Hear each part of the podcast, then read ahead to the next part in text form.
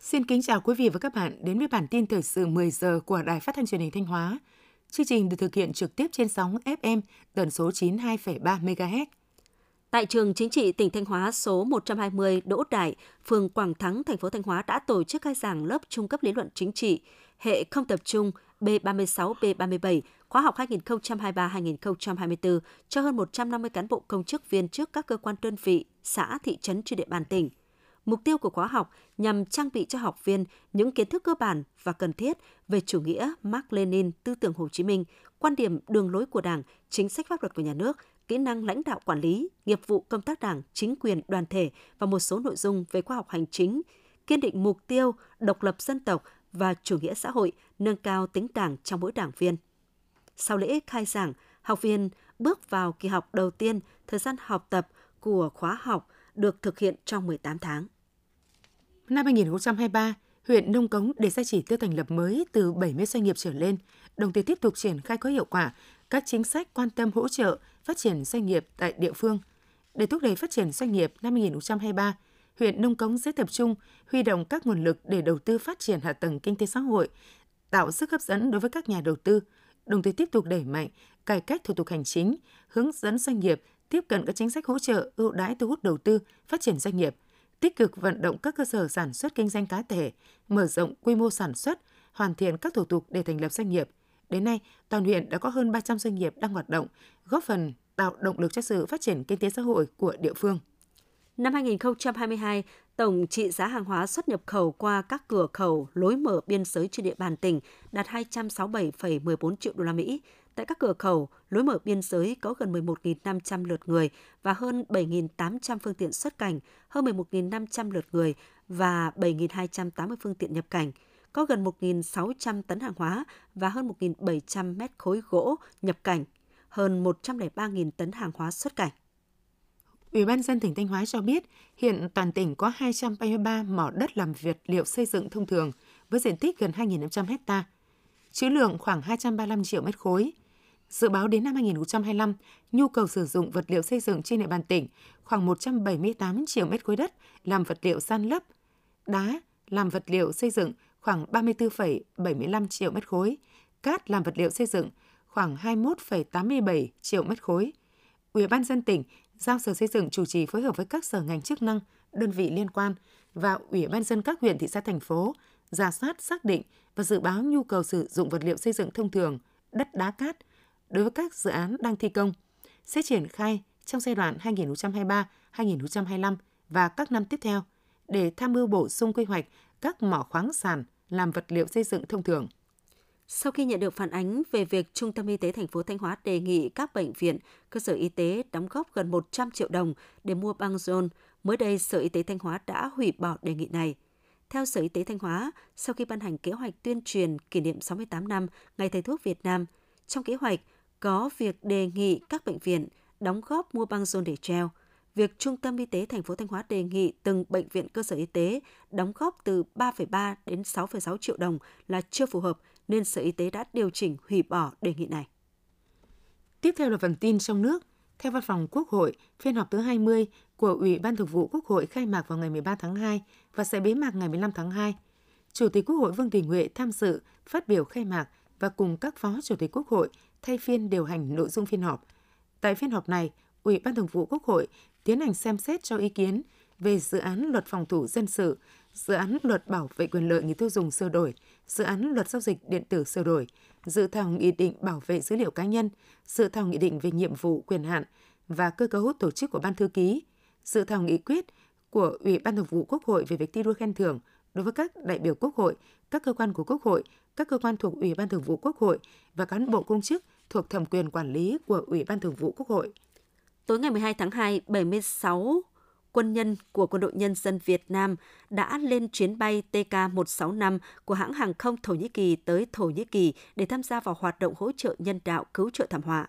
Thượng tướng Nguyễn Tân Cương, Ủy viên Trung ương Đảng, Ủy viên Thường vụ Quân ủy Trung ương, Tổng tham mưu trưởng Quân đội Nhân dân Việt Nam, Thứ trưởng Bộ Quốc phòng và Trung tướng Nguyễn Trọng Bình, Phó Tổng tham mưu trưởng Quân đội Nhân dân Việt Nam đã trực tiếp tới sân bay nội bài động viên tiến đoàn công tác lên đường, bắt đầu hành trình hỗ trợ nhân đạo tại Thổ Nhĩ Kỳ. Thay mặt lãnh đạo Bộ Quốc phòng, Thượng tướng Nguyễn Tân Cương biểu dương tinh thần chủ động khắc phục khó khăn, quyết tâm thực hiện nhiệm vụ của tất cả các đơn vị, cơ quan liên quan, trong đó đặc biệt là 76 cán bộ sĩ quan quân nhân chuyên nghiệp trong lực lượng cứu hộ của quân đội đã khẩn trương thu xếp công việc gia đình để lên đường thực hiện nhiệm vụ. Đẩy mạnh giải ngân đầu tư công hiện được xem là một trong những động lực chính giúp phục hồi và phát triển kinh tế trong năm nay. Sức nóng từ người đứng đầu chính phủ đã lan truyền đến các bộ ngành, địa phương và doanh nghiệp.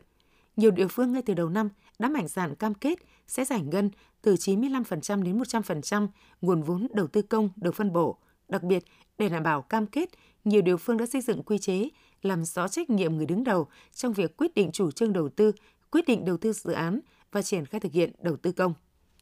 Theo thống kê, cả nước hiện có hơn 70.000 doanh nghiệp công nghệ số, nền tảng để các doanh nghiệp Việt Nam thúc đẩy chuyển đổi số đang ở mức khá cao. Tuy nhiên, theo khảo sát của Liên đoàn Thương mại và Công nghiệp Việt Nam, hiện có hơn 60% doanh nghiệp vừa và nhỏ phản ánh khó khăn về chi phí đầu tư, ứng dụng công nghệ. Trên 52% doanh nghiệp khó khăn về thiếu nhân lực chuyển đổi số. Để thúc đẩy chuyển đổi số trong doanh nghiệp, nhiều chuyên gia kinh tế khuyến nghị các bộ ngành, cơ quan quản lý cần triển khai mạnh việc hỗ trợ cho các doanh nghiệp tập trung vào các nội dung chính như nâng cao nhận thức, tầm nhìn và chiến lược của doanh nghiệp về chuyển đổi số,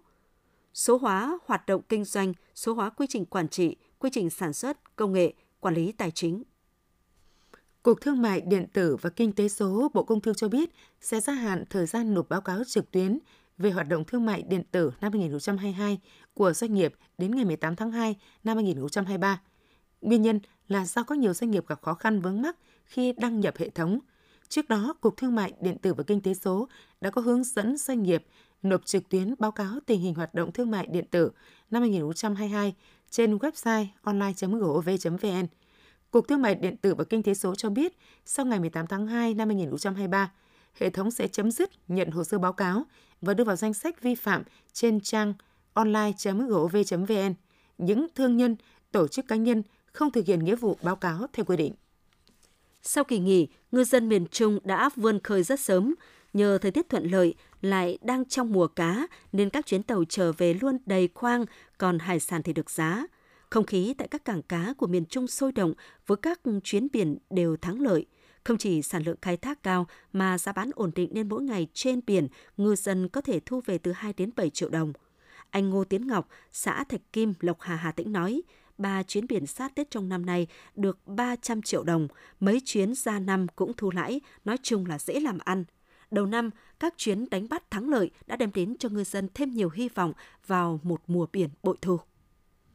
Về sức khỏe cộng đồng, tạo sân chơi lành mạnh, đáp ứng nhu cầu của những người yêu yoga trên toàn quốc, đồng thời đưa bộ môn này đến gần hơn với mọi người. Chương trình Ngôi sao Yoga Festival Yoga mùa xuân 2023 sẽ được tổ chức từ ngày 18 đến 19 tháng 3 tại thị xã Sapa, tỉnh Lào Cai.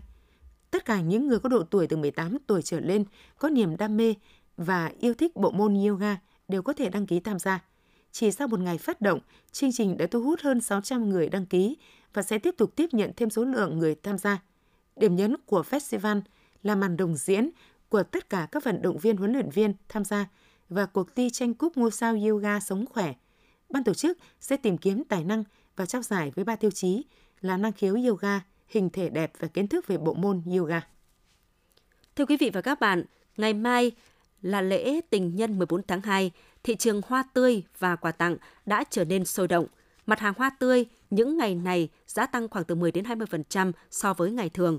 Về thị trường quà tặng, theo nhiều chủ cửa hàng kinh doanh dịch vụ quà tặng, năm nay thị trường festival hướng đến tiêu chí phục vụ đa dạng các nhóm đối tượng khách hàng với từng nhu cầu cụ thể, từ giới trẻ như sinh viên đến những khách hàng có điều kiện về kinh tế. Tùy đối tượng, khách hàng, các cửa hàng thương hiệu sẽ tư vấn chọn sản phẩm phù hợp. Quan trọng nhất là sản phẩm phải tinh tế, truyền tải được tình cảm và sự chân thành của người tặng. Theo Trung tâm Dự báo Khí tượng Thủy văn Quốc gia, khoảng chiều tối và đêm nay 13 tháng 2, không khí lạnh sẽ ảnh hưởng đến Bắc Bộ, sau đó đến Bắc và Trung Trung Bộ. Từ đêm nay và ngày mai, ở Bắc Bộ và khu vực từ Thanh Hóa đến Thừa Thiên Huế, trời chuyển rét, vùng núi có nơi rét đậm, nhiệt độ phổ biến từ 14 đến 17 độ, vùng núi Bắc Bộ từ 10 đến 13 độ, vùng núi cao có nơi dưới 8 độ. Những thông tin vừa rồi cũng đã kết lại chương trình thời sự của Đài Phát thanh Truyền hình Thanh Hóa. Xin kính chào và hẹn gặp lại quý vị và các bạn trong những chương trình sau.